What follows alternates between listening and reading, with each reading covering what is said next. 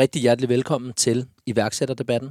Endnu en gang med din co-vært, eller visevært, som jeg kalder mig selv, øh, Rune Skude Hernes.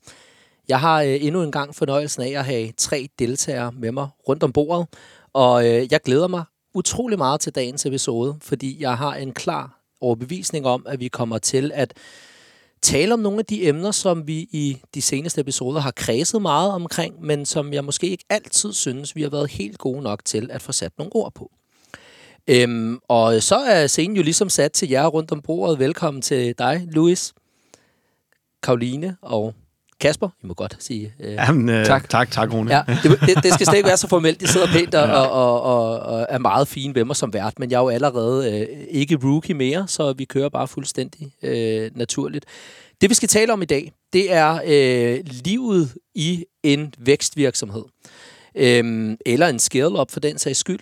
Og her der vil jeg rigtig gerne have nogle personer med, som der har været forskellige steder i organisationen, eller har, øhm, hvad enten det er som, som leder eller medarbejder, og ligesom har skulle øh, håndtere menneskerne i organisationen på tværs, og også på den rejse. Det kommer vi mere ind i, hvad der ligger under det senere.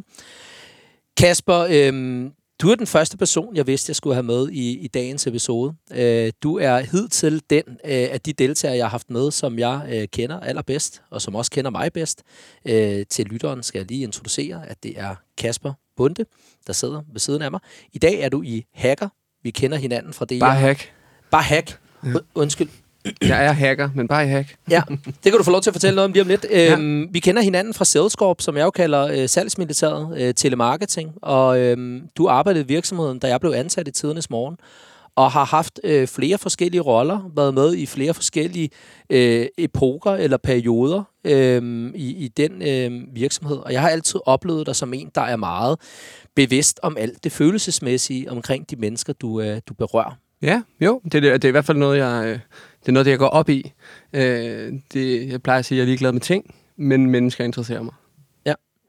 Øhm, og den rolle har du også haft i andre øh, henseende, at du øh, på en eller anden måde har været en højre hånd for en direktør, eller været med på en eller anden vækstrejse i en virksomhed? Ja, jeg, ja det har jeg været i, de, i, i en del af min job, så mange har jeg ikke haft. Jeg har fire forskellige. Øhm, og der har jeg jo siddet typisk ved siden af en ejer, så, øh, og har skulle navigere en eller anden form for mennesker til at kunne levere i den her vækstrejse. Så ja, det har været, det har været mit primære geschæft, hvis man kan sige det sådan. Typisk øh, kombineret med en masse salg, eller en ja, salg marketingsdele, eller hvad der nu ellers er i forhold til de her ledelsesmæssige øh, opgaver, der er. Fedt. Vi kommer tilbage øh, til dig øh, lige om lidt, Kasper. Så har vi også øh, Karoline Kolov med. Ja. Vi har også arbejdet sammen. Det har vi. Der har vi JC, øh, hvor du var øh, sælger, da jeg startede som helt ung junior person øh, på daværende tidspunkt. Øh, du har også været i Manas og i Center for Ledelse, lederne, øh, i dag i Goodwings. Ja. Og har haft en del forskellige roller, der bor mellem medarbejder og direktør i en vækstvirksomhed. Det er nok meget rigtigt, ja. Men altid med fokus på salg. Louis, vi kender ikke hinanden så godt. Ikke endnu. Men vores øh, relation er, er, er nylig og er endnu ikke øh, ødelagt på hverken den ene eller den anden måde. Øh, sagt lidt i sjov. Der er masser at gøre endnu. Jeg, jeg, jeg har faktisk lidt indtrykket af, at du har et godt øh, indtryk af mig, ligesom jeg har dig. Det har jeg næsten altid, når jeg møder nye mennesker, men jeg tror, det er rigtigt her. Jamen, det kan du tro. Ja. Du sørger ikke sige andet. Ja. øh, øh, Louis, du har arbejdet på et meget spændende projekt de sidste seks år. Ja. Og er øh, lidt øh, fra, øh, hvor Karoline og Kasper måske øh, er, er karakter, eller øh, er CV kan minde om hinanden, der kommer du fra noget lidt andet. Øh, du er jo en, øh, en, øh, en, en data-menneske-nørd, men, men lidt tal på. Kan du ikke selv sige lidt om det? Jo, men altså, jeg tror, det nemmeste at forklare er jo, at jeg er uddannet designingeniør, øh, men med fokus i adfærdsdesign, og øh, hvordan kan vi måle adfærd, hvis det kommer i tal på den ene eller anden måde. Så øh, det er nok meget godt sat med datanørd i den forstand. Ja. Min plan er jo lidt, at jeg som vært øh, kan holde mig i baggrunden og stille spørgsmål, men hvis Kasper og Karoline, de, øh, de øh, ikke øh, får sat ord på, eller de bliver lidt bange for at sige noget, så kan jeg hoppe med ind øh, og, og, og være spiller på banen, og så kan Louis være dommer. øh, hvad, hvad siger du til det? Er Jamen, det synes jeg er fint. Jeg skal være hård dømmende og se, om jeg kan... Velkommen til iværksætterdebatten. Du lytter til iværksætterdebatten. Din vært er Rune Skude Hernes.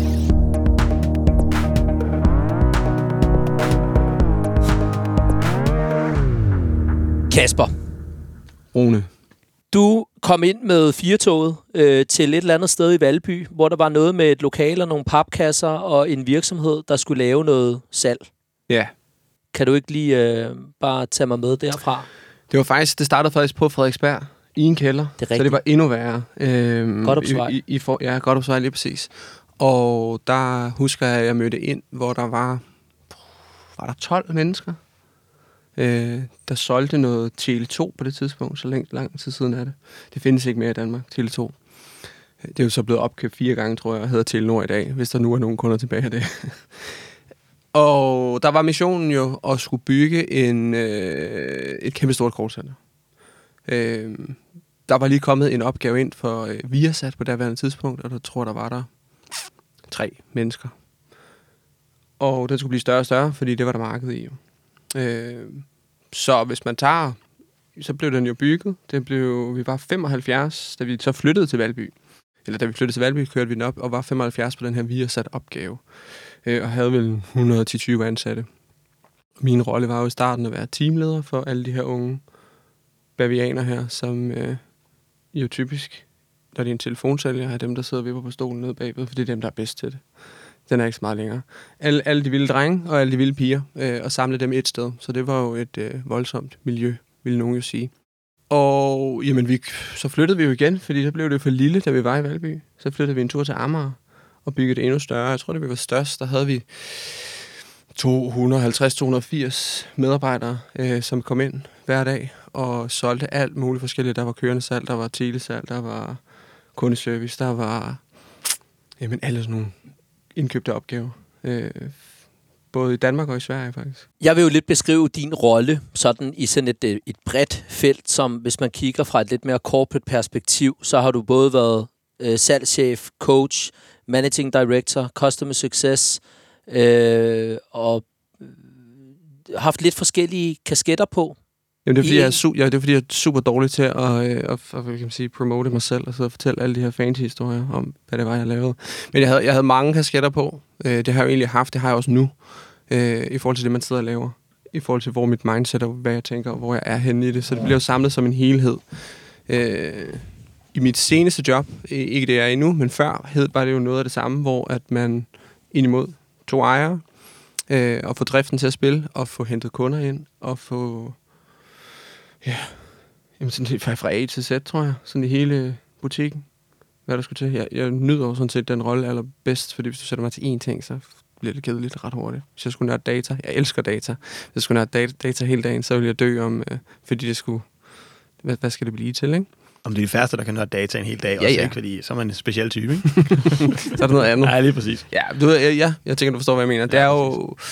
Men ja, helt korrekt. Altså, det er jo at tage... Jamen, at, at tage den her virksomhed på den her vækstrejse, og ligesom finde ud af, hvor er det, vi skal hen, hvis vi skal fra A til B, og få lagt den strategi, der skal til, og følge den strategi. Og blive ved med at følge den, indtil vi er et eller andet sted derimellem, fordi specielt, ikke, specielt som det er lige nu, det gør vi hver uge hos os, så sidder vi og kigger på hinanden, eller ringer til hinanden og siger, hvordan fanden går det i næste uge? For vi ved det faktisk ikke, fordi det er, som det er lige nu. Så, så det er jo også at kunne navigere i det. Øh, lige for tiden, der siger jeg, at det bliver nok ikke en tur til Las Vegas, men det bliver heller ikke konkurs. Altså, det bliver et eller andet sted derimellem, ikke? Øh, af hvor vi er lige nu. Uden at vide, hvad der er, der foregår. Det, som jeg godt øh, kunne tænke mig at komme ind og, og tale lidt om øh, i dag, det er hele det her med alle de mennesker øh, på kryds og tværs. Jeg har jo selv i Salescorp haft forskellige roller, både som, som sælger og øh, coach eller teamleder, eller jeg har nok også som dig ikke rigtig øh, vidst, øh, hvor jeg lige øh, var henne. Øh, men forskelligt ansvar og øh, forskellige øh, øh, øh sådan, øh, steps i ancienitet og så videre. Du bærer øh, meget øh, øh, det følelsesmæssige med de mennesker, du arbejder med på kryds og tværs. Er det Ja. rigtigt? Jeg prøver, og det starter faktisk et andet sted. Fordi det starter ved, hvis jeg skulle tage dig, Louis, og jeg skulle udvikle dig, så bliver jeg nødt til at lære at forstå dig og lære dig at kende først. Så kan vi have alle mulige regler i virksomheden om, hvordan vi gør ting, og hvordan du skal gøre, og hvordan det her A4-papir det nu er for den rolle, du nu har fået. Om du så skal køre med pakker, eller om hvad du nu skal. Det er jo sådan set ligegyldigt. Men det handler om for mig at forstå dig og vide, altså inde i dig, hvordan får jeg rykket bedst muligt på dig til der, hvor, jeg, hvor vi gerne vil have dig hen, eller hvor du selv gerne vil være med til at komme hen. Og så et afsæt individet. Ja, fuldstændig. Fordi så, og så tror jeg egentlig på, at ved at gøre det på den måde, så får jeg bedst og mest muligt ud af dig i længst mulig tid. Og så tror jeg egentlig også på, at du har det bedste i det. Hvis du, hvis du selv er med på den rejse. Der er jo selvfølgelig en firkant, der, fordi det er en, en type virksomhed, og vi skal jo lave, hvis det er øh, adfærdsdesign, så er det jo det, vi har fokus på, og så er det svært at begynde at, at bage, øh, hvad ved jeg, chokoladekage, ikke? Så Ja, skal ja, vi være kokke i stedet for.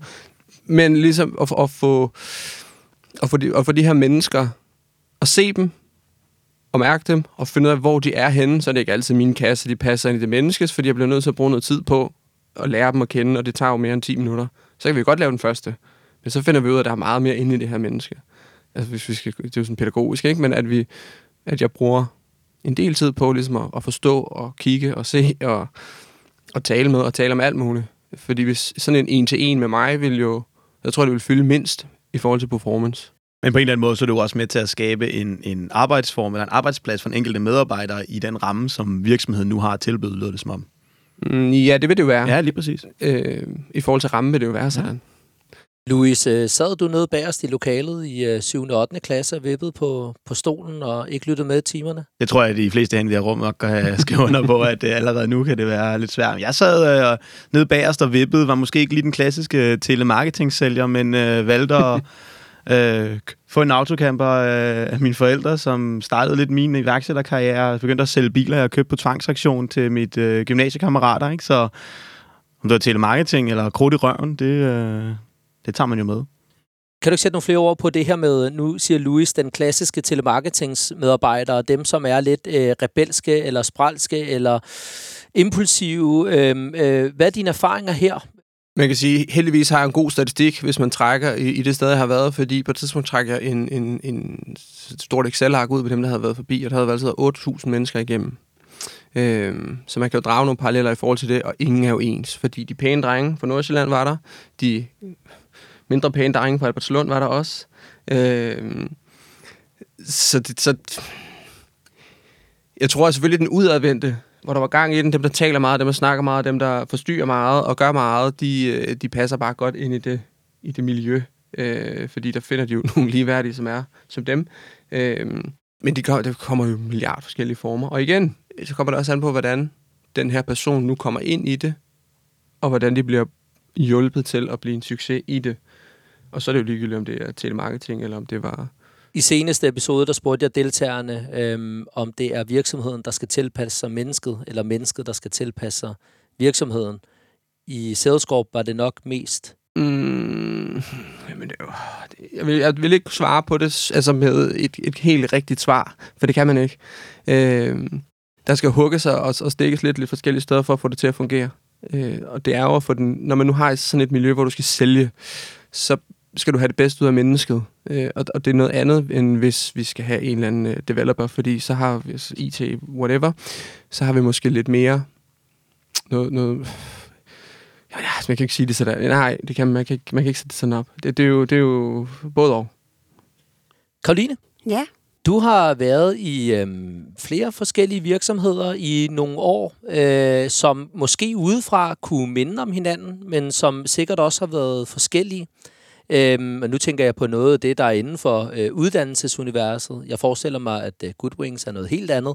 ja. Øhm, hvordan har du oplevet at øh, have den, de forskellige roller, øh, du har haft i organisationen, og hvordan du... Øh, Ja, vi sidder jo lidt meget øh, med her til også, hvad, hvad du siger, Kasper, for der er rigtig mange pointer i det, du siger, som, som jeg egentlig synes, man godt kan dvæle endnu mere ved, fordi jeg har jo også været i alt fra øh, den klassiske øh, telemarketing-virksomhed, hvor det er bare op og ringe på klokken så mange gange som muligt i løbet af dagen, og alt handler om kopier, og måske ikke så meget om menneskerne, der får en sviner i telefonen, og så er vi altså bare videre. Mm-hmm. Øh, hele den problematik, der ligger omkring, at salg jo skal gå så skide stærkt, øh, og at vi måske netop glemmer det her med, at, at det er mennesker, der sidder med telefonen, øh, og, og som netop er forskellige, og ikke nødvendigvis passer ind i de kasser, vi nu har sat op. Og det er jo noget af det, jeg har prøvet at tage med mig, og givet mig selv lov til også måske ikke at være den klassiske telemarketing-medarbejder, og ikke være den, den klassiske profil, når det kommer til, til opsøgende salg. Øh, fordi jeg jo, og jeg tænker det blandt andet derfor, jeg også er her i dag, også er meget menneske-menneske og relationsmenneske, og prøver ligesom hele tiden at se både mine kollegaer og mine medarbejdere og ikke mindst mine kunder, øh, for simpelthen at forstå hele den konstellation, jeg nu er blevet sat ind i. Ikke kun i den virksomhed, jeg er i, men, men helheden, fordi det er det, der skal til, for at vi kan lykkes, mm-hmm. øh, når alt kommer til alt.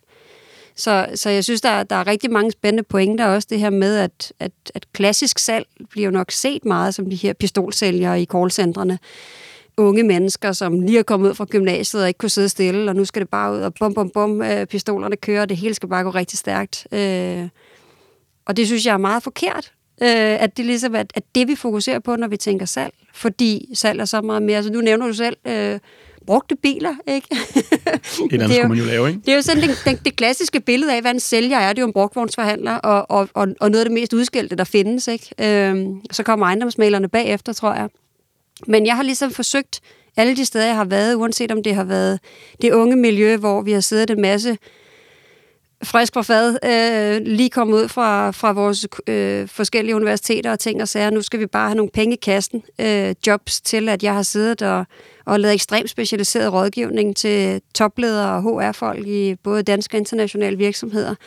Hele tiden prøvet at have det her fokus med omkring, at, at der ikke er noget facit omkring, hvad det er, vi skal nå hen til, men at vi er nødt til netop at, at starte i den specifikke relation, for at forstå, hvordan og hvor, og hvor skal vi rent faktisk flytte os.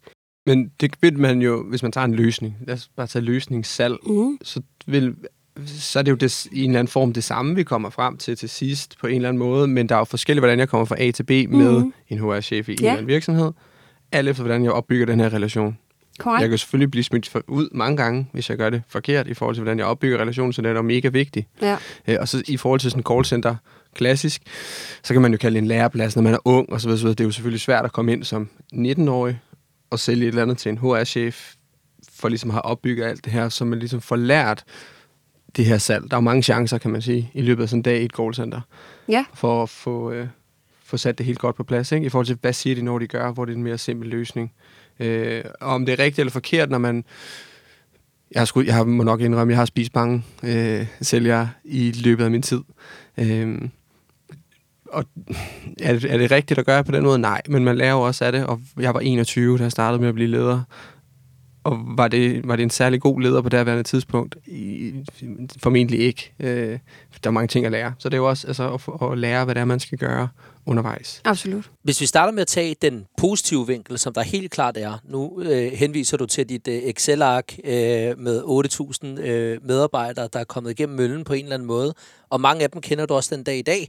Øh, dem, som der har øh, fået øh, en rigtig god uddannelse ved at være i, øh, i telemarketing, callcenter, som har lært det, øh, som det nu er. Hvad er det, de øh, tager med videre i deres karriere? hvis vi kigger på dem, der har haft en positiv oplevelse? Hvis du kigger på dem, der har haft en positiv oplevelse og har kunne holde til det game, øh, så vil de have fået en ukulighed, som ingen andre har. Øh, jeg tror, de fleste, som har været der, vil sige, hvis du har været der og kunne holde til det i mere end et år, så er du bygget noget specielt. Øh, så kan du holde til det meste. Men er det, en, er det en sund indstilling at have, at vi skal klare os igennem det første år i telemarketing, for at bevise, at nu er vi lavet af den rette støbning? Mm. Men nu sammenligner jeg også to ting. Det er den individuelle perspektiv med et samfundsmæssigt perspektiv. Ja. Jeg tror, jeg, jeg sammenligner det egentlig ikke med noget, men jeg så går jeg lidt tilbage i militærskolen, ikke? fordi jo. hvis du kan holde til den her opgave, så får du en ny. Øh, og det var egentlig det, vi også gjorde, også som ledere, også som leder for ledere. Det var jo fuld, det var militærstil. Mm hvis du klarer den her opgave, det var nogle sindssyge mål, de fik sig. Så det var jo sådan en altså, øh, halsbrækkende nogle gange. Jeg vidste godt, at de ikke ville nå det, men jeg skulle se, hvordan de gjorde, når de skulle det. Og det er ikke okay i forhold til det menneskelige perspektiv, det er fuldstændig rigtigt. Og nogle af dem knækkede også på det. Men der var jo en kultur på det tidspunkt, hvor man gjorde sådan og sådan og sådan. Øh, og det, som legeplads, eksperiment, hvis man kan kalde det det, så er det jo mega fedt, fordi du kunne lave sådan nogle forskellige ting. Det får du ikke lov til nogle andre steder. Og det må man ikke jo. Men vi fik jo rigtig meget, vi fik jo rigtig meget læring af det, og du har jo, jeg har i hvert fald lært øh, at komme ud og senere hen i forhold altså ageren med mennesker generelt, også i ledelsesmæssige sammenhæng, fordi man har, er blevet trænet så meget i, hvordan mennesker gør. Hvis du kunne form, gå tilbage i dag med den viden og den erfaring, du har nu, og træde ind i den samme rolle, er der så noget, som du vil gøre anderledes? Øh, ja, masser af ting. Det var meget, med meget mere ro i det, man gjorde. Øh, meget mere overblik i det, man gjorde. Øh, men som ny, for ny leder på daværende tidspunkt, for mange år siden, så, er det, altså, så skal man jo lære alle de her ting i, i, hvordan de fungerer, hvad sker der, når man gør, og alt det her. Øh, så det skal, det skal jo læres først et eller andet sted. Jeg, tror, jeg har jo, øh, jeg, jeg, har kan jo læse, været, jeg kan ikke læse mig til, tror jeg. Så må jo, så må jo prove me wrong, men jeg kan ikke læse mig til at blive leder. Det kan ikke lade sig, der, der bliver nød, jeg bliver nødt til at have masser af praktisk erfaring for at have mødt de forskellige ting, fordi det er følelsesmæssige menneskelige ting, jeg stiller mig selv over for hele tiden. Jeg har jo været et eksempel på en teamleder, som du har øh, haft øh, øh, forhåbentlig, øh, og oftest æren af at arbejde sammen med. Mm-hmm. Øh, jeg har ikke øh, øh, lidt negativt af det øh, på nogen måde, men jeg kan sagtens relatere til dine tanker om, i forhold til forskellige øh, type medarbejdere, forskellige mennesker, personer. Jeg tror for mig, det jeg tænkt meget omkring, når du taler det, det er forventningsafstemningen ved at komme ind i virksomheden, at øh, ligesom sige, det her, det er det, vi er, det er det, vi gør, det er sådan, vi opererer. Øhm, og øh, der tror jeg måske, og det tror jeg egentlig også, du har været god til, at øhm, ud af 10 er der måske tre, der siger nej på baggrund af, hvad det er, inden de går ind, at det får ondt i maven over. Der er også nogen, der allerede på første ringedag finder ud af, at det ikke er dem. Mm. Øh, men det, som jeg tror, vi er lidt inde i, at du også... Øh, øh, Karoline, øh, øh, de her eksempler på nogen, der måske er knækket, eller nogen, der gerne har vil øh, lægge sig i slipstrømmen og prøve, hvis vi kommer lidt over på, på, på den side. Øh, hvordan kan, er, der, er der en måde, hvis man kunne gå tilbage med den viden, du har nu, Kasper, og sige, øh, der kunne jeg godt have været bedre til? Jamen, igen, erfaringen gør jo rigtig meget, øh, og så er det også, hvilken type virksomhed det er, hvilken type medarbejder du tiltrækker, øh, når man laver det på den måde, man gør det, og hvordan man så kan stille det op. Øh, det er jo forskelligt, og det kan man jo nørkle i helt vildt. Du stjal alt din tid og begyndte at tale, Nej, det skulle jeg jo ikke. det er helt okay, men det er jo det, det handler om, at netop at, at få kastet Fordi vi, nogle vi, bolde var, i luften. vi var jo i gang med dig jo. Jo, men jeg synes jo, det er interessant, fordi du på den ene side siger, at du meget ser mennesket, og på den anden side jo har været så hårdt i en organisation, som ikke rigtig har plads og tid mm. til at se det enkelte menneske. Det tror pokker, hvis man sidder 250 sælgere i et callcenter, så kan du ikke have en personlig samtale med hver en af dem hver eneste dag og høre, hvordan har du det i dag? Mm-hmm. Det er klart, det kan vi ikke. Så jeg synes jo, der er noget utroligt kontrastfyldt i det, du sidder og siger, og, og i virkeligheden lidt sådan modstridende. Og, og jeg tror måske, at altså jeg ville jo ønske, at vi så kunne bruge noget af din data til at gå ind og kigge, jamen, hvad er der så sket med de her mennesker, som lad os kalde det knækket. Nu har vi sagt det nogle gange. Jeg er ikke sikker på, at det er rigtigt, egentlig, at de er knækket. De har bare fundet ud af, at det skulle ikke lige være det her. Nej, nej, det er jo... Så øh, har de sgu nok fået succes med noget andet, øh, som ikke var tilsalg, og må ikke, at, at de har klaret sig ret fint alligevel. Men hvor kunne det være sjovt at se, hvor de så endte henne? Øh, Jamen, det er jo altid sjovt at se på sådan nogle ting øh, data, men lige at tage sælgere, der er øh, knækket i mangel af bedre ord, og, og finde ud af, hvor de så er endt henne, ja. tror jeg, øh, det er meget negativt lavet. Men kigger man lidt mere på det og ser, hvor, hvor de måske er endt henne, altså det her knæk, er det faktisk et positivt element i deres øh, fremtidige karriere? Har det været en styrke at komme ind og, øh, og lige pludselig finde ud af, at det skal der absolut ikke være? Mm. Og så går man måske en marketingsvej i stedet for at finde ud af, at det kreative aspekt er federe. Ikke? Og jeg tror netop, den her øh, karrierestil at skulle trive i et callcenter, man siger, hvis man er der et år, så man gjort et bestemt støbning. Det, det tror jeg godt, jeg kan skrive under på. Øh, der arbejder vi rigtig meget med rekruttering jo. Og, øh, og de mennesker, der, der, altså, der kan overbevise mig selv om et salg, dem tyder der altid et job til en af mine egne kunder. Det er da klart, fordi de er lavet en helt bestemt støbning. Så det tror jeg, du er helt ret i, Kasper, at, øh, at det kan noget. Lad os nu sige, at de næste 10 år, Louis, øh, de øhm, øh, gør, at du kommer til at opleve øh, den samme... Øh, øh, mængde af medarbejdere øh, på din arbejdsplads, så i et andet miljø, som Kasper har, har oplevet. Og med den viden, du har nu, at du kunne øh, starte øh, og, og køre frem. Fordi du har jo en, et ambitiøst projekt, øh, som sagtens kan sandsynliggøre, at du møder en masse mennesker lige rundt om hjørnet øh, på din arbejdsplads. Jamen altså, hvis du spørger om et ønske til min egen virksomhed, eller... Øh, jeg skal lige for, forstå dit spørgsmål rigtigt. Jamen det, som vi jo lidt er nyt, det er jo lidt det her, ja. som du også øh, udfordrer. Jamen, de har måske fået et knæk, og så har det senere vist sig at være en god erfaring, og, og, og, og hvad er vores holdning til det?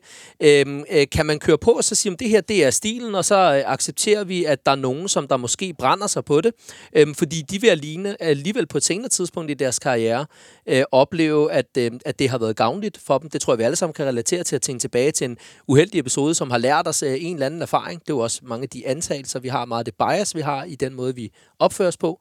Men, hvad gør du der tanker om, øh, om, om hvis du selv kunne drømme og vælge den, øh, det miljø. Jeg vil også gerne lidt over i et, et felt, der hedder øh, øh, kultur. Og Jamen altså, hvis jeg skal prøve at tage den bold, du smider op, så tror jeg også, øh, hvis man skal snakke om det her med, hvad kan sådan en knæk give ikke? Øh, til det enkelte individ. Jeg tror, at, øh, at vi bliver nødt til at have dem i vores samfund. Vi bliver simpelthen nødt til at have de her øh, brændt fingrene oplevelser.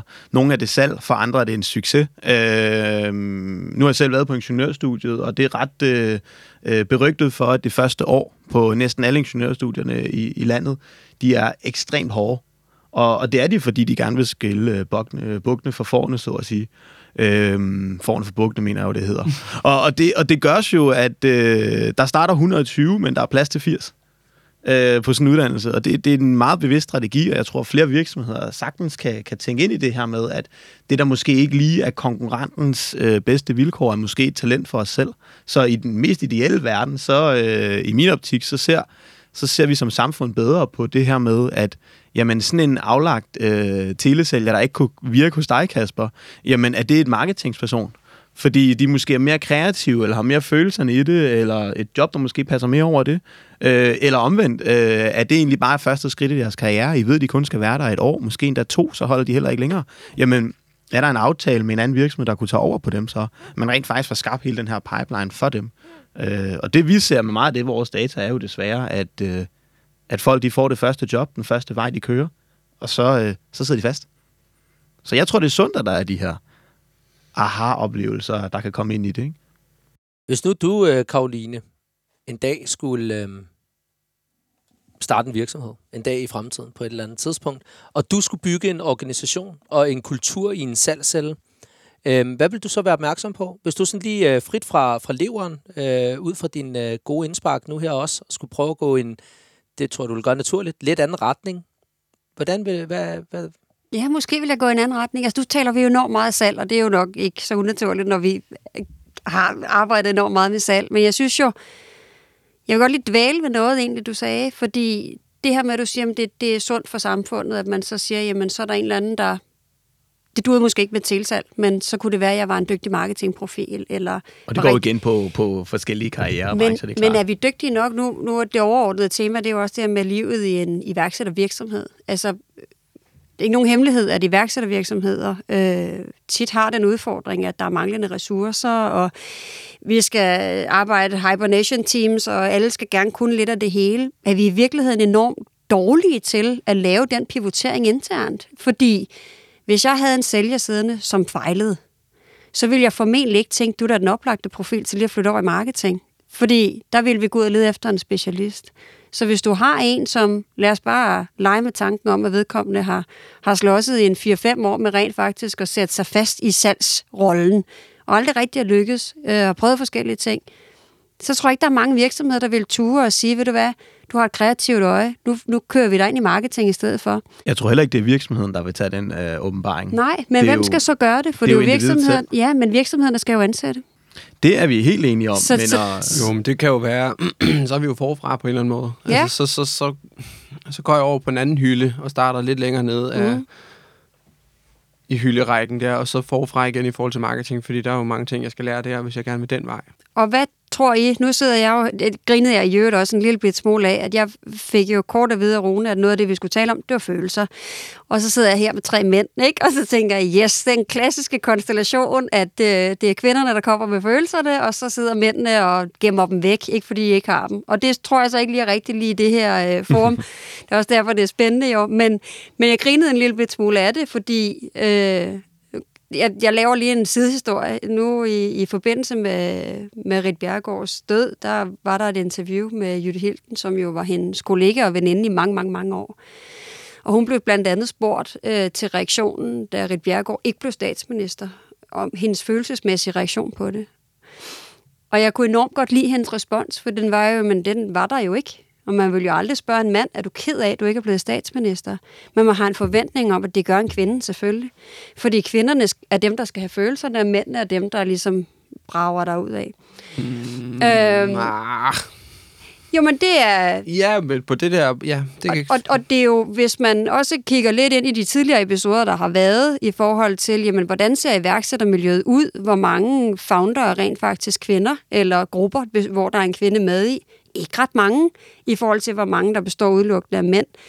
Og jeg ved godt, at vi har også nogle naturlige begrænsninger som kvinder, fordi vi har nogle stop i løbet af vores øh, liv og karriere, hvor vi skal føde nogle børn og gå på noget barsel, og forhåbentlig hjælper det lidt, at der også er nogle flere fædre nu, der tager øh, mere barsel, fordi der bliver opfordret mere til det, men let's face it, I kommer aldrig til at føde børnene. Det, det, det bliver vores job, no matter what. Øh, Ikke i uh, nuværende form i hvert fald. Ej, jeg tror, tænker, at øh, den dag, det kan lykkes for jer, har I nok ikke så meget lyst.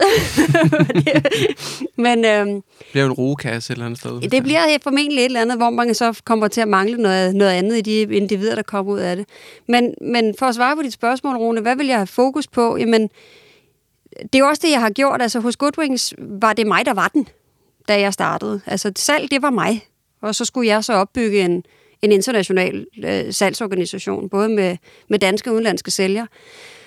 Og noget af det, jeg har haft enormt stor fokus på, var ikke at tage den klassiske sælgerprofil. Jeg skulle ikke have en, der havde siddet inde i et callcenter, fordi det ville ikke du til det produkt, jeg rent faktisk skulle, skulle have dem på markedet med. Det går for stærkt. Der er for lidt forståelse for, hvad er det, der er på spil. Øh, og jeg er ikke enig i, at en, en 19-årig ikke kan tale med en HR-direktør. Det, er, Det skal, bare, sagtens, være, det skal bare være den rigtige Fuldstændig 19-årige. rigtigt. Øh, Det er bare ikke altid, man har muligheden for lige at sortere alt det der 19-årige. For eksempel, nu er det heldigvis 8 år siden, jeg har været. 9, 9 10 år siden, jeg har været i callcenter. Ja. Øh, så jeg har lavet mange ting siden. Og det er også individuelt, hvad for en kultur. Nu har været, jeg kom fra det her Ja. virkelig vilde øh, callcenter, og så startede jeg i Danica Pension i Danske Bank. kontrastfyldt. Fuldstændig. Ja. Øh, lyseblå blå skjorte og det hele. Så, så det, og det er jo nogle andre ting. Ja. Og det, det kommer altså på, hvad for en kultur du kommer ind i, hvad det er, der er gængs i den kultur, du er i. Og hvordan man gør det i forhold til, til sælgeren. Det var jo klart mere firkantet i det nye sted, jeg kom. Det er klart. Øh, sjovt nok. Så er vi tilbage til det med rammerne, og Det hvor det. meget kan man springe dem, og Ja, hvor meget kan man ikke. Det er det. Øh, så der fungerede det på en helt anden måde. Der var styr på alting. Ja. Øh, det var da noget underligt noget. Der var ikke noget bagud med alt muligt. Men, øh, så det er jo meget forskelligt, hvad, hvad det er for en kultur. Så jeg tror egentlig, jeg har været i fire, de fire jobs, jeg har haft i fire egentlig okay forskellige kulturer, alt efter hvad der var forventet. Øh, s- det handler også meget om det, når man går ind i det, også i forhold til det følelsesmæssige, hvad man skal lægge vægt på. Mm. For jeg bliver nødt til at adapte noget af virksomhedskultur, kultur, for jeg kan ikke komme... Øh, jeg har en opgave, det er den her twist, som du sagde før, ikke? med det følelsesmæssige. Jo. Jeg har en opgave, jeg går ind med, jeg har en mission, jeg har på, om det så er, hvor mange salg vi skal lave, eller vi skal komme derhen, eller vi skal udvikle, eller hvad ved jeg. Så har jeg en eller anden mission, jeg kommer med ind i, altså den hårde del. Så har jeg nogle mennesker, jeg skal bruge til det, som er min bløde del, og dem skal jeg jo tage mig godt af undervejs. Så det er jo altid en kombi. Så altså, I mit hoved er det ikke så twistet. Jeg har et mål, jeg skal, og det er en mission, jeg er på. Jeg skal nå et eller andet sted hen, for det har jeg lovet en eller anden virksomhed, og det er derfor, jeg er blevet ansat til, hvad det nu end er. Så skal vi derhen. Det er sådan meget firkantet. Så indimellem det, så er der jo alle de her mennesker, der skal agere godt og flot og alt muligt andet, og vil have det godt og være glade. Og det er jo sådan meget mere blurry i det hele, taget i mit hoved, så, så som det fungerer inde i mig. Mm. I det, er, egentlig sådan, jeg stiller mig selv op, når jeg går i gang med noget. Og så skal jeg jo adapte alt det her kulturmæssige. Hvordan er kulturen her? Og ligesom også bøje mig selv af på nogle ting, og spise nogle kameler selv. Fordi som udgangspunkt, så vil vi jo alle sammen gøre det på, i det her tilfælde, fire forskellige måder, ikke? Jamen, den interessante er jo rigtig meget i, øh, i det, du siger her med, at du går fra en pistolsælger, Wild Wild West, kultur af 19-årige sælger, øh, fart på derudad, det tror jeg godt, vi øh, kan være enige om. Mm. Og så ryger over i Datica Pension, som, nu sagde du selv, blå skjorte og slips. Ja. Øh, lagde du selv mærke til, hvad du egentlig lavede om på, på dig selv kulturmæssigt? Lavede du nogle ændringer på den måde, du må Ordentlighed. Øh, ordentlighed. Ordentlighed, ordentlighed, ordentlighed. Ordentlighed, hele tiden styr på mine ting. Øh, og have styr på, hvad jeg lavede, og dem, jeg øh, navigerede ind imod. Og der var det jo, nu var det så typisk CFO'en, og ikke HR-chefen, Mm. man øh, havde, havde med at gøre, for det var dem, der sad med regnskabet, Ja. og en eller anden bogholder, og sådan noget, så er de jo styr på detaljer og tal. Øh, og gøre det ordentligt. Og det er jo noget af det, der er rigtig, rigtig spændende, især med, med hele det her med adfærd. Og, øh, og det, der hører med, er jo, at du har taget en eller anden rolle på dig, øh, som er dig. Det er stadig Kasper, men, men Kasper kan også godt være i en anden rolle. Præcis. Øh, trukket ud fra en adfærd, givet af Danica Pension, givet af øh, salgskorps før, ikke?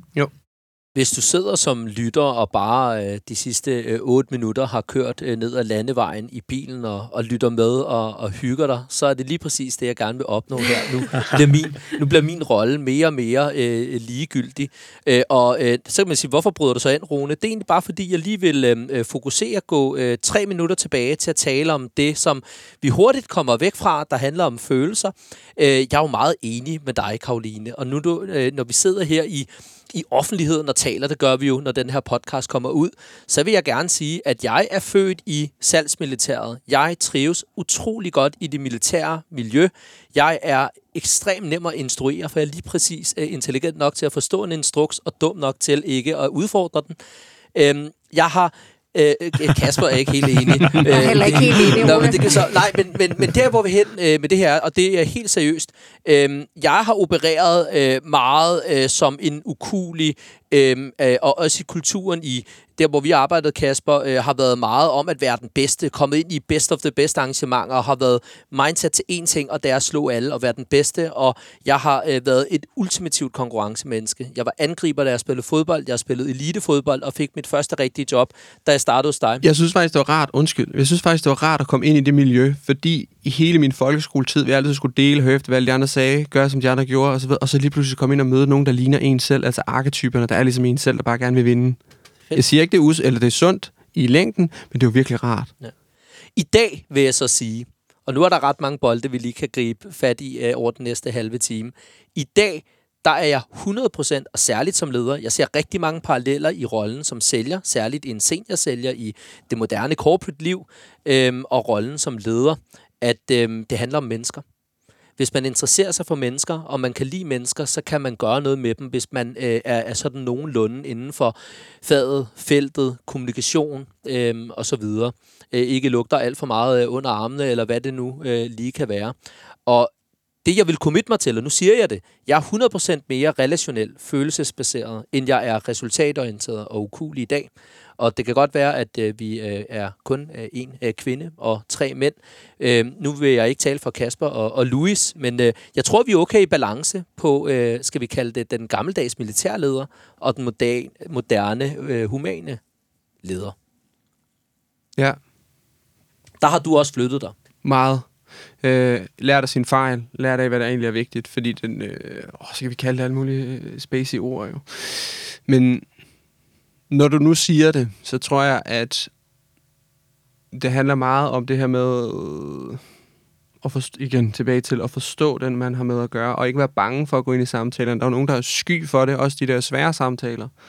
Øh, det er ikke, fordi vi skulle fyre nogen, men, men bare de svære samtaler, ligesom og også med afstand. Man behøver, man skal ikke, behøver ikke at kende hele mennesket, men, men ligesom turde at gå ind i de der, mm, hvordan har du det samtaler? Og ligesom spørge lidt mere ind.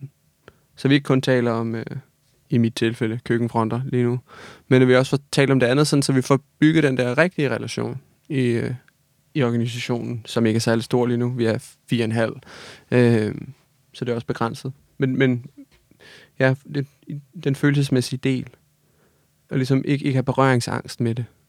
Jeg tror desværre, det er undtagelsen mere end reglen, at man gør sig de refleksioner og ligesom siger, men det er, det er altafgørende for, at vi i fællesskab kan lykkes. Altså, og, og særligt i de der hardcore salgsmiljøer, altså nu er det det, vi bliver ved med at vende tilbage til, men et langt stykke hen ad vejen, så er iværksætteri jo et hardcore salgsmiljø, fordi det skal Mm. bare køres op, og det skal bare gå stærkt. Mm. Men det behøver ikke at være sådan. Nej, Fordi du får ikke dine, du får ikke dine mennesker rigtigt med dig. Men hvorfor ser man øh, så mange startups ikke klare den? Hvorfor ser man så mange startups med en kæmpe personalomsætning? Det er jo fordi, det er benhårdt, om man kan holde til det, og så knækker man. Måske, Øh. eller får en, et, en tredje sten til at komme videre til noget, som måske i virkeligheden var det, man rigtig, rigtig gerne ville. Føle sig et helt menneske. Må nu prøve at svare. Ja. Føle sig et helt menneske, og det her hele menneske, det skal jo lære os, hvordan det hele menneske er. Jeg siger ikke, at jeg er et helt menneske overhovedet. Det er slet ikke det, der er masser at lære endnu. Det skulle skidt at være min, halvt. min, min, min kone vil sige, at jeg har mange ting at lære endnu. Øh, der er mange ting, jeg ikke forstår. Øh, men jeg tror, hvis man nu er iværksætter, dem, dem jeg har hørt om, og dem som jeg har lyttet til, så har de jo fået en god idé. De har taget rigtig mange armbøjninger med den her idé. De er blevet mega gode til at tage armbøjninger. Men der øh, og der har ikke været tid til det andet, fordi det vælter ind med alle mulige ting, og man skal lære at lave regnskaber, man skal lære mange ting, når man sidder i sådan et, øh, som, som CEO-ejer, øh, ikke? Øh, så man får ikke den her menneskelige del med på samme måde, så man bliver ikke lært op i den, ligesom man er blevet lært op i sit produkt, eller sin serviceydelse, eller hvad det er. Så, så de mennesker, man får med ind, og så har man det inde i sit eget hoved, så man har forstået helt fra A til Z, og al, helt alle ledere kanter af det, man laver. Og når man så skal til at give det videre og lære folk op i det, man er ikke trænet i at gøre det. Man, man ved måske ikke, hvordan man skal gøre. Man, man har en egen forståelse af det, og nogle gange kan man ikke helt forstå, hvorfor de andre ikke kan forstå det på samme måde, som jeg forstår det. Og det kan de jo ikke, fordi de er nogle andre mennesker som udgangspunkt. Jo. Og hele den del i forhold til medarbejderomsætning, mm. hvor man ikke får, får gået... Altså, de, når, jeg, når, når man laver en ansættelse, så har man jo en forventning om, at personen skal kunne x et eller andet. Og hvis person, altså det, det er jo forestillinger, hvis personen måske ikke lige får gøre det, eller gør det, som man ønsker det, kan man måske ikke helt forstå det, hvis man ikke har den her trænet i, og for, fordi det er jo en disciplin i sig selv, at kunne forstå de der mennesker, når de fejler, hvorfor de gør det, og hvordan man gerne vil agere med det, og man er jo mega ærk her omkring sin egen virksomhed, så hvis de nu får fucket et eller andet op, åh, oh, oh, ikke? hvad sker der så, og dør det hele og sådan noget, det, det kan jo godt være farligt for sådan en ejer. Men hvis nu vi rejser tilbage i tiden til den kælder på Frederiksberg, Mm-hmm. og det ikke var dig, der blev sat i spidsen for det team, da det skulle bygges op, men var den her udpræget militaristiske leder, som bare kun havde KP Så slem var jeg altså heller ikke. Nej, nej, men jeg siger, at det netop var sådan en type leder, de satte ind, i stedet for en, der Ja. netop sagde, vi skal også lige huske at have mennesket med. Ja, så tror du, du dør i salg, fordi mennesker, mens, salgsmennesker kan ikke lide det der. Men hvis, hvis nu vi havde ja. en, som kun kiggede KP'er, Mm. var det så lykkedes? Nej, Var den virksomhed blevet en succes? øh, man kan aldrig sige det, man ved det ikke jo, men nej, det tror jeg, vil jeg ikke tro. Men så er det jo også noget af det allermest essentielle at sige til samtlige iværksættere, der sidder derude. Uanset om de har fokus på salg, eller på data, eller på whatever de nu bygger deres virksomhed op omkring. Mm. Deres, hele deres forretningsgrundlag skal bygges på. Det er jo, uanset hvor travlt du har, så må du ikke glemme de mennesker, der skal være en del af det her. Fordi uanset hvor godt et produkt du har, så er det menneskerne, der skal drive det. Og hvis ikke du formår fra starten af at få skabt en kultur, som er ordentlig for alle at være i, jamen, så kommer det ikke. Så kommer du ikke ud af den kælder på Frederiksberg. Nej, nej. Altså, så, så bliver du siddende der, og det kan godt være, at du lige får en optur og tænker, ja, det kan vi godt det her. Mm. Men det kommer ikke til at gå Nej. in the long run, fordi vi har behov for at have det der menneskelige fokus. Og så er vi jo tilbage til det med følelserne. Jamen, hvornår og hvordan får vi skabt en iværksætterkultur, hvor det skal der være plads til. Uanset hvor låst fast man er på sin gode idé, og hvor mega meget man har, man skal lære. Fordi jeg er enig med dig, det starter jo med den her ejerleder, mm. som har en pisse god idé. Mm. Og langt de fleste af dem er jo virkelig gode idéer. Ja. Øh, de skal bare skaleres på den rigtige måde for at, at, Ja. at få succes. Ikke? Jamen, ja, måske er det noget med at gå ind... Sorry. Det er ikke noget. Måske er det noget med at gå ind, fordi jeg starter jo som... Ej, hvis jeg ejer leder, så starter jeg med at spille midtbane. Lige pludselig, så skal jeg både til at spille højre og venstre midtbane, og er angriber, tilbage og, til det fodbold igen. og, øh, og forsvarsspiller og, og målmand og det hele. Og det er ikke sikkert, at jeg er særlig en god målmand. Jeg tror, det var ishockey. Det kan også sagtens være ishockey. Det er jo ligegyldigt, men jeg skal til at spille alle pladserne på banen og være træner og alt muligt andet. Øh, og det er vigtigt, fordi hvis jeg stadigvæk kun spiller midtbane, nu skal jeg til at spille alle pladserne, så går det jo galt. Øh, og have noget fokus og have noget selverkendelse. Fordi at jeg har jo skabt det her i min egen lille boble, og have noget selverkendelse til at sige, hvad man er god til, hvad man ikke er så god til, og så få hjælp til det, man ikke er så god til. Øh, og, Og kombineret med, hvad man godt kan lide. og så er det jo typisk, og også hvad man godt kan lide selvfølgelig, og så er det jo typisk, uh, så en ejerleder er jo typisk et, jamen, en med et, en person med fart på, og en person, der gerne vil bestemme og styre selv og så videre. Det er jo også at få videregivet det, og få talt med medarbejderne og sådan noget. Så det er en øvelse i sig selv. Altså, det, man burde jo et eller andet sted få træning i det. Fordi, altså, Og jeg Men- kommer tilbage til... Men man øh, kan jo ikke lære at blive en god leder. Det sagde du før. Man, man, kan, ikke læse sig til det. Man Nej, kan ikke læse det vil, sig jeg stadigvæk, det vil jeg stadigvæk mene, for man skal sættes ud i de der situationer, der man kan læse noget, det. Mm. Man kan Men man kan forberedes. Man kan forberedes, men man, jeg tror ikke, man kan læse en HDO, og så er det man bare en superleder. Det tror jeg simpelthen ikke på. Altså, du har jo været i mange, mange år i den der øh, ledelsesudviklingsverden, så derfor har jeg jo også en, øh, en forkærlighed netop for, hvordan og hvordan man absolut ikke bør lederuddannelser. Så jeg, og jeg er meget enig. Jeg, jeg tror, at man lærer om, hvad dårlig ledelse er hos andre, og hvad god ledelse er hos andre. Og så øh, skal man være en god leder selv, og så lærer man om, hvad dårlig ledelse er. Og så dernæst kan det være, at det bliver bedre. Øhm, det, en tror jeg praktisk er en disciplin, jo. almindelig rejse. Ja. Jo, men det er jo en sindssygt øh, utilgivende øh, disciplin, jo, fordi hvis du laver en fejl, øh, hvis du skal slå sømmet i med en hammer, så slår du måske over fingrene, ikke? Men her der er det altså andre menneskers øh, tilværelse, ikke? Og, Præcis. og det er jo selvfølgelig nogle fejl, man, man helst vil prøve at undgå, så ja, jeg tror, du har ret, Kasper. Man bliver kun en god leder af at lave de her fejl, men de her fejl, de kan eddermame også være ubehagelige. Nu havde jeg jo lidt givet dig dommerrollen øh, Ja. fra start af, Louis, og øh, nu begynder vi at sådan komme i den sidste del af programmet. Nu så lige om til. lidt, øh, så smider jeg, smider jeg bolden over til dig. Jeg har et øh, dilemma, som lidt handler om kultur, der hvor I, I havnede, øh, Karoline og Kasper, lige før, så det glæder mig også til at komme tilbage til. Mm.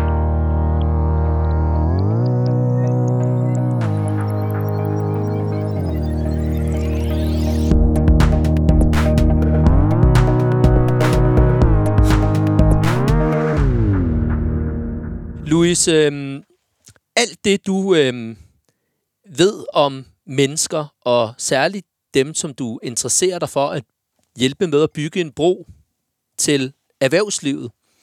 Øh, hvad tænker du, når du hører hele den her snak om det her klassiske øh, øh, kommercielle øh, øh, direktørstadie, hvor man øh, lidt skal, skal, skal oversætte øh, KPI'er til mennesker og skal merge det der mellem hinanden. Øh, hvordan har de øh, studerende unge, og der kan du tage dig selv og generationerne efter dig, hvordan har de det i dag, og hvad er det, du ser, når du kigger på på deres univers og skal bygge bro fra dem til øh, virksomhederne. Ja, nu arbejder vi jo lidt mere end øh, bare med studerende, ikke? Men, øh, men jeg tror, det man meget kan se i den snak, I har, og det der også sker rigtig meget, især for de studerende, det handler om det her med at være, være effektiv i sit arbejde. Øh, folk, der, der, der trives og synes, deres job er fedt, det er også noget, man, man kan finde ud af. Øh, og, og vi ser virkelig i mange af de her øh, situationer med, med dårlige ansættelser og, øh, og, og det, der hører med jo nu, nu siger du bygge bro, jo, det er jo vores, øh, vores navn Bridger, og i den forståelse er det egentlig en filosofi om, at vi skal være gode til at finde ud af, hvor vi er effektive. Det her med at ende i det arbejdsplads, hvor vi trives. Øh, den 19-årige, der ikke kan sidde stille på bagrækken, kan sagtens trive i et militær øh, øh miljø, som du har haft, Kasper. Og så har vi det mere fokus på mennesket med, med dig, Karoline. Ikke? Og øh, det her med at kunne arbejde effektivt, tror jeg har rigtig meget at gøre med trivselen, især når det kommer til, til adfærd. Men det er jo et sindssygt komplekst spørgsmål, fordi vi vil jo alle sammen gerne sætte noget op, hvor vi kan lave en opskrift, der kan passe på alle, men samtidig også give dem en individuel kage, som ved en enkelt person er deres øh, yndlingsopskrift, ikke? Øh, livret så at sige, øh, i, øh, i det her aspekt, der hedder arbejdsmarkedet. Så øh, hvad, hvad synes de studerende i det? Øh, jamen, det, det tror jeg kommer an på den Eller menneskerne. Det Eller var menneskerne, men det, bare mig, der stillede det for vi, præcist. Og pakke det helt ned i sådan en øh, fondue-terning, øh, magiterning af en eller anden art, hvor vi ligesom kan give den endelig gyldig. Det, det tror jeg netop også er der, debatten faktisk begynder at starte. Ikke? Og, og for mig handler det om, at, øh, at virksomheden skal kunne rumme øh, de individuelle krav, medarbejdere selvfølgelig har. Øh, også i takt med corona har ændret måden, vi har set på det. Øh, arbejde hjemmefra. Øh, give muligheden for det, men i nogle rammer, hvor virksomheden stadig kan bære det inden for både den øh, KPI-orienterede virksomhed, men også helt over i det følelsesmæssige. Så hvordan finder arbejdstager og arbejdsgiver ud af det her? Jo, men altså det er jo meget simpelt i min optik. Vi, øh, vi, stillede, vi brugte egentlig tre år på at stille en, en udfordring til rekruttering, og det var, øh, hvorfor går det galt? Øh, hvordan kan det være, at 45 procent af, af ansættelser, de siger op, øh, fordi de ikke laver det arbejde, der står i deres stillingsopslag? Øh, og, og egentlig kok helt ned, så vil svaret være, at det er fordi virksomheder og øh, jobsøgende, øh, den man ansætter, ikke har forventningsafstemt korrekt simpelthen ikke har taget dialogen, og sætter sig ned og siger, øh, hvad er det rent faktisk, du skal lave? Og man kender det måske lidt fra de sociale medier, at øh, man kommer ind og spørger, øh, Nå, hvad er jeres vision, kære virksomhed? Hvad er jeres mission? Og så fortæller man måske noget, som man måske ikke lige helt kan huske, om er det rent faktisk det, vi står for, eller ikke står for, og passer det rent faktisk? Ikke? Så der er en masse corporate bullshit, men det er der altså også fra de jobsøgende side af. Øh, og det her med at være ærlig og forventningsafstemme konkret, øh, det tror jeg også skaber de bedste rammer. Hvor mange procent sagde du? 45? Ja, 45. Ja. Okay. Øh, det var så lige før corona, de tal der. Jeg ja, mener, ja, ja, det er fint. Det var bare for at Ja. forstå. 45 procent af, af opsigelser, øh, de siger op øh, med begrundelsen af, at det faktisk ikke laver det, der stod i deres stillingsopslag. Mm. Hvordan passer det på dit eget øh, personlige øh, datagrundlag på de 8.000? Åh, oh, nu er det så længe siden, men der er jo en anden reference, der er meget sjovere øh, i forhold til lige præcis rekruttering jo. Øh, I det mismatch, der kan være i forhold til, hvor vi forventningsafstemmer tilbage til. Og I har nok, at tale I har nok hinanden. også rekrutteret primært igennem netværk, jo ikke? Nå, Og, jo, jo, øh, nu har jeg, inden, inden jeg laver det, jeg laver nu, der lavede, vi jo, der lavede jeg også rekruttering i en rekrutteringsvirksomhed. Så, øh, så ja, det, men så, og så handler det jo nok også om den måde, man ser på for leder til medarbejder. Øh, fordi så kan man jo forventningsafstemme meget, og vi kan alle sammen blive enige om, om tre år, så er de fleste stillinger en lille smule anderledes, end hvad det er i dag. Øh, og så det her med at tage medarbejderen med, i stedet for bare at have det inde i sit eget hoved, men at få talt med medarbejderen om, at nu skal vi lave et eller andet andet. 20 procent af tiden, hvad ved jeg.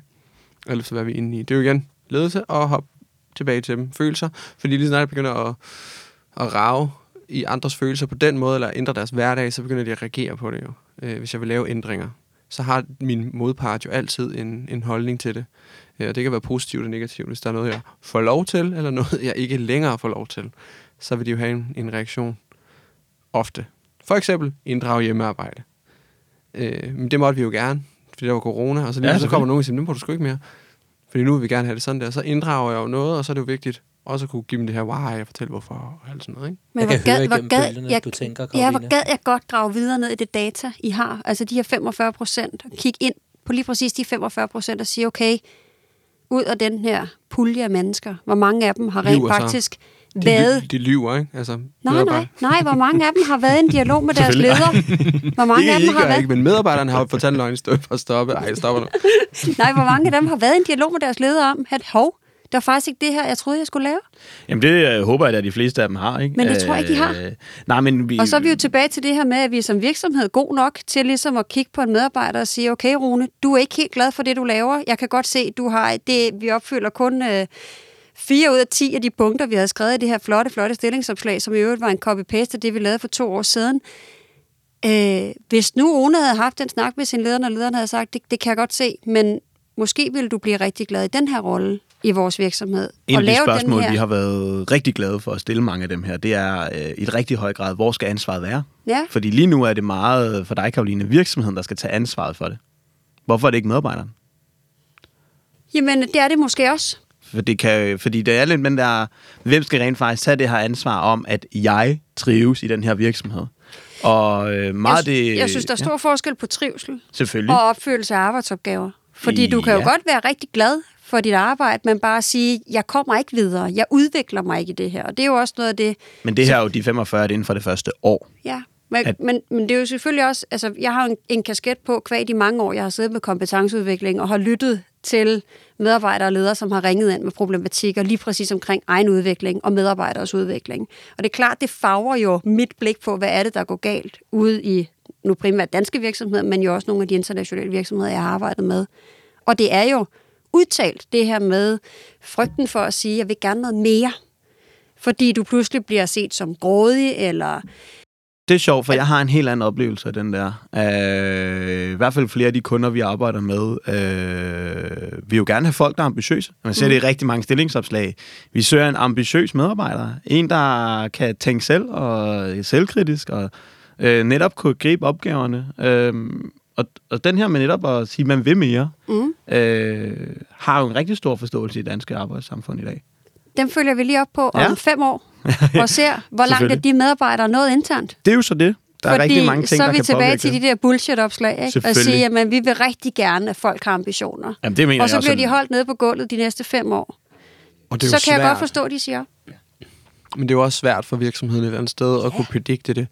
Øh, og det er også svært at sige, måske, måske ikke. Altså når du starter her, så får du en eller anden løn, og så ved du sgu ikke, hvad du skal lave. Det kan vi jo, de jo også sige, men vi har de her opgaver. Er Ja. det så solgt godt nok? Ikke? og så er vi det jo- tilbage til ja. kommunikationen. Den Ja, det er løbende det. dialog, at man hele tiden er nødt til at forventningsafstemme. Det er ikke nok at gøre det i rekrutteringsprocessen. Vi er Men- nødt til at mærke efter, Men vi er hvor slet er ikke gode nok henne? i Hvor er rekrutteringsprocessen jeg til at henne? gøre den der proces der. Vi er slet ikke dygtige nok til at, øh, at sætte os ned og egentlig... Fordi vi bliver nødt til at gøre os attraktive som virksomhed over for nye kommende medarbejdere, så er der rigtig, rigtig, rigtig mange virksomheder. I kan tage hvilket som helst stillingsopslag og slå op her nu, så kan vi finde rigtig, rigtig meget Ja, af ja. det her. Prøv at se, hvor fede vi er, øh, og egentlig ikke fortælle, Og hvad så skal de lige kunne er. lidt mere, end da det var, vi slog den op for, for præcis. 8 måneder siden. Ja, og så er det eller- eller vi tager- på boller, der har 17 pakker gær i. Ikke? Præcis, eller vi tager en, en konkurrerende person, hvor vi siger, det matcher meget godt, men du får 15% mere hos os. Ikke? Mm. At, at, at vi som virksomheder bør i højere grad blive meget, meget bedre til at specificere helt konkret, hvad er det rent faktisk vil have. Men hele den måde, vi søger kandidater på i dag, er bygget på, at du skal gøre dig så attraktiv som overhovedet muligt. Og de fortæller rent faktisk ikke, hvad er den primære arbejdsopgave i det her? Hvad er det, jeg skal lave? Ja, men så, Generelt set, Så når du sidder til jobsamtaler og så videre, nu har jeg været med i, ind- inden jeg startede, i måske 250 pro- rekrutteringsprocesser med alle mulige forskellige ting, inden jeg startede i Hack. Øh, det er jo så hvad, to år tilbage og frem, og lyttet til rigtig mange hiring managers fortælle om jobbet. Det, der er jo selvfølgelig salgstaler i det. Øh, Se- selvfølgelig. Det bliver nødt til at være. Det, det, det er jobsøgning. Øh, og hvad det er, man skal, og hvad det er, man ikke skal, og også hvad der skal lige trykkes lidt ned i forhold til, øh, når vi nu skal have solgt den her stilling. Øh, det er jo det, det, er, et- det, er et rigtig, det er et rigtig godt emne, men det er jo et mega svært spørgsmål. Og er det så også noget med, at vi skal sidde det samme job i øh, 30 år, øh, hvor vi får udfyldt det hele hele tiden? Altså, der er jo skift hele tiden. Der kan jeg måske dele lidt nogle historier fra den, fra den virkelige verden. Øh, vi har to forskellige kunder. Øh, den ene, der, er- der har vi en, der har været der i 40 år. Han, går, han har været i den virksomhed altid. Kommer aldrig til at skrige af. Vi har fået lov til at snakke med ham. Og øh, han laver et, en, en, en arbejdsgave, hvor jeg sidder og tænker, det gad jeg ikke bruge hele mit liv på. Men han trives i det. Omvendt, øh, så det er jo et job, vi aldrig nogensinde kommer til at skulle rekruttere for, for mm. den kunde, fordi han kommer til at være der de næste 10 år også, i hvert fald. Øh, men der sker noget, øh, krydser vi fingre for, at der ikke gør. En anden ting, der er ret sjov i det her, man kigger ind i, i rekruttering, og vi bruger rigtig meget adfærd til det her. Hvordan kan vi lave noget, som adfærd lige pludselig er et adgangslavsgivende for, at man er en relevant kandidat?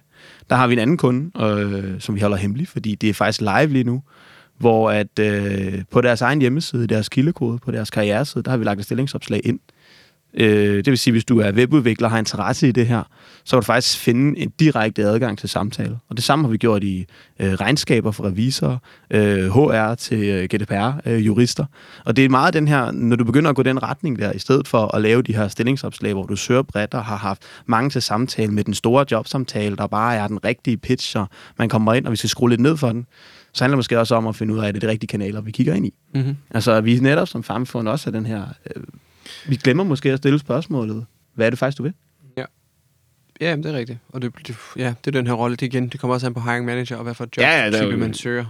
Øh, Jamen, det er jo selvfølgelig din skyldkasse, altså, det er jo ja, klart, ikke? Ja. de, hårde, de hårde jobs, øh, kan sige økonomijobs og så videre, ja. der er du lidt mere på, mindre på personen og mere på, hvad er det, vi skal lave, ikke? Og det giver mening. Ja. Historisk har det også været sådan, at øh, hele det her den her rollefordeling, det her spil mellem arbejdstagerne og arbejdsgiveren, særligt vores forældres generationer, der har jobbet været som jobsøger at få jobbet. Det er det, der handler om. Øh, kom til jobsamtalen, der har rollen været på den anden side af bordet, at stille maske spørgsmål og kritiske spørgsmål, og det gælder også lidt om, hvis vi går lidt tilbage til den der militær, at man skal overleve den proces, man skal komme igennem nåleøjet og få jobbet. Så nu er vi tilbage til det her med at forventningsafstemme, øh, som måske i den måde, vi driver forretning på lidt mere øh, over i den følelsesbaserede øh, tankegang om ledelse i dag ikke altid passer. Fordi hvis du så har øh, overbevist den på den anden side af bordet om, du skal have jobbet, øh, så var det måske ikke så vigtigt om, hvordan du matchede kriterierne, der stod i stillingsopslaget. Og nu skal vi så lave en transformation efterfølgende, sådan, så du passer ind og navigerer, og så begynder det at gå ondt i maven, og måske kan det have noget at gøre med nogle af de udfordringer, vi ser. Øhm, jeg tror i virkeligheden på, at øh, den tid er passé. Vi kender jo hinanden, Louis, ja. fordi vi øh, øh, lidt er, er sammen i en gruppe, hvor vi vil lave et paradigmeskifte øh, øh, i forhold til øh, hele den der rekrutteringsproces, som også passer meget godt på markedet. Og det bliver fedt. Vi kommer tilbage til, til. Øh, øh, måske, øh, når vi skal have nogle bud på, hvad der skal tales om i den næste episode, øh, der skal I komme med, med, med en, et, en af, af tingene helt klart er noget i forhold til forventningsafstemning, rekruttering. Vi har talt meget omkring det følelsesmæssige og balancen. Øh, men man er i, i den rolle øh, igennem. Jeg synes, det har været fantastisk. Øh, tiden er gået hurtigt. Der er gået snart en time.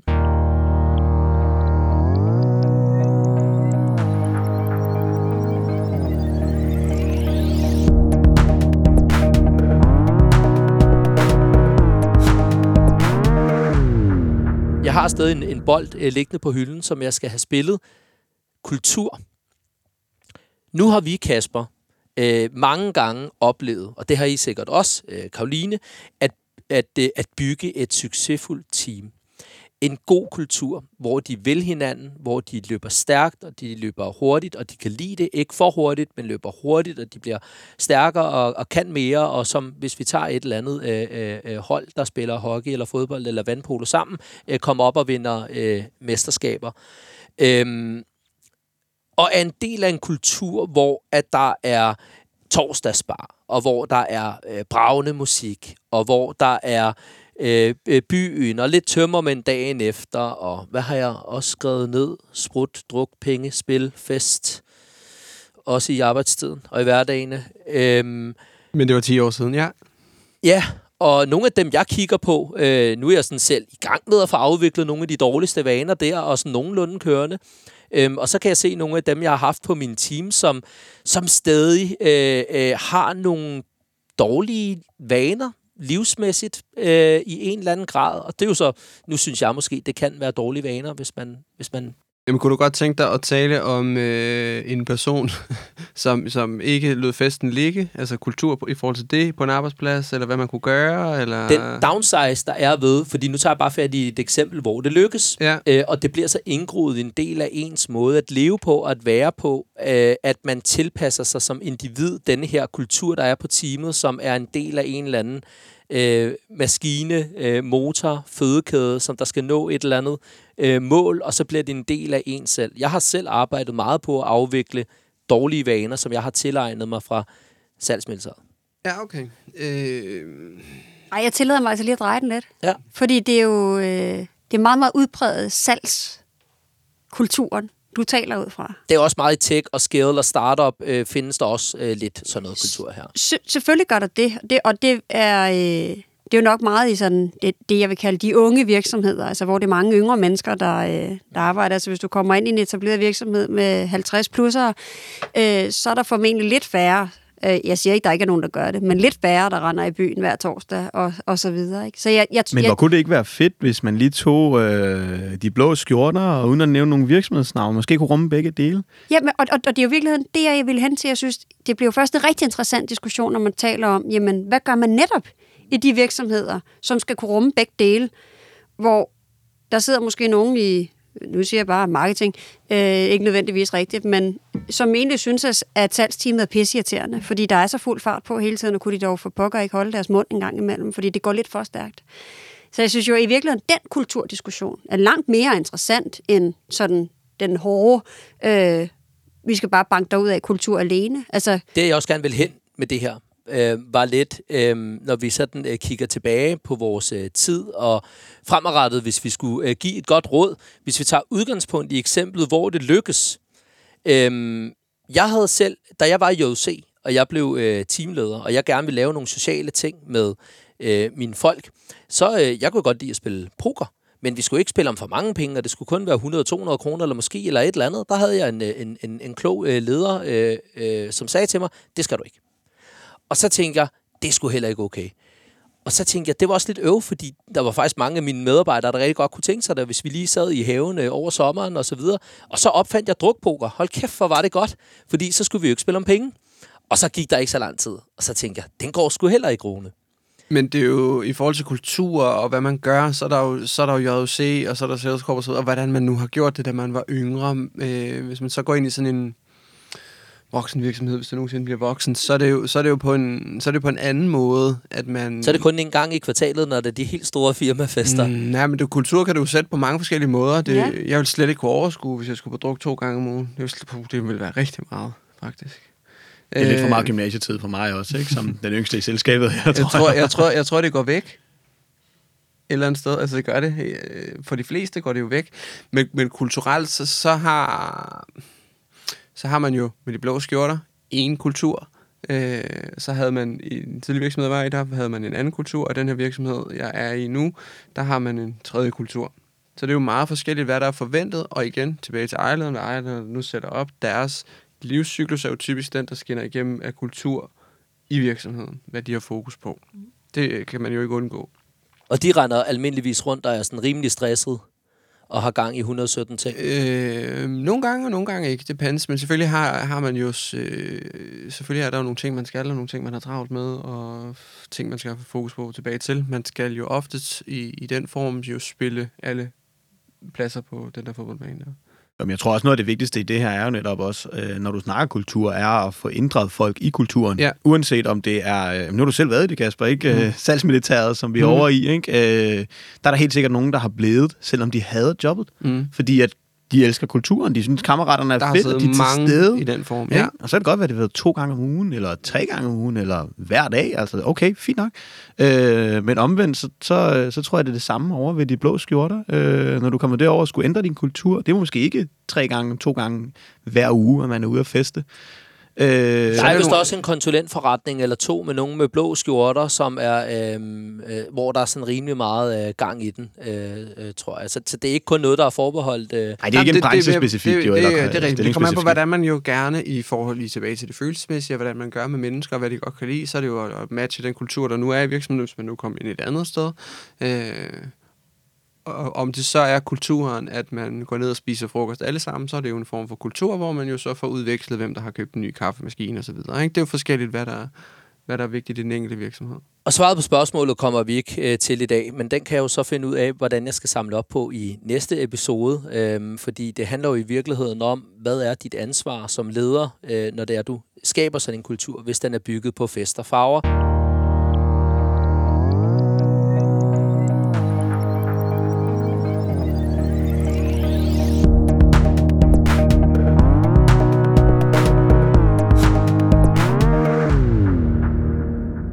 Inden vi runder af, så er det jo også sådan, at øh, jeg er så heldig at have tre personer rundt om bordet, som øh, helt sikkert har rigtig gode inputs baseret på dagens emne.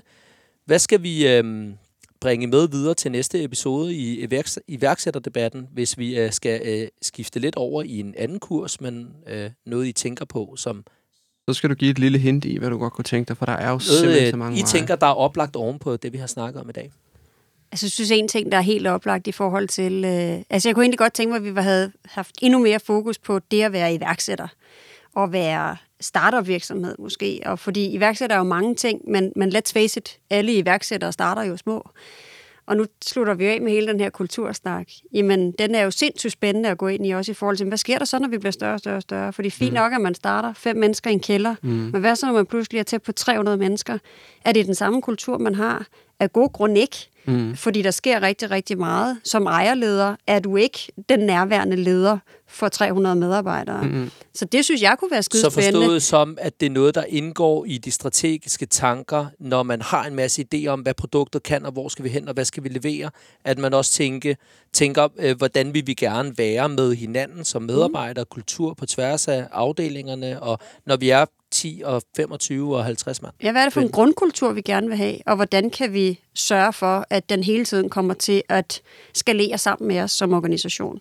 Ja, og så hvordan du, synes du gerne vil have det som emne, så er det jo også, hvordan du får ligesom om du kører, hvad hedder det, top-down eller bottom-up, eller hvordan du vil have den her kultur kørt ind. Hvem er det, der skal bestemme din kultur? Er det, skal den komme ovenfra, eller skal den komme nedenfra, eller hvor kommer sådan en kultur egentlig fra?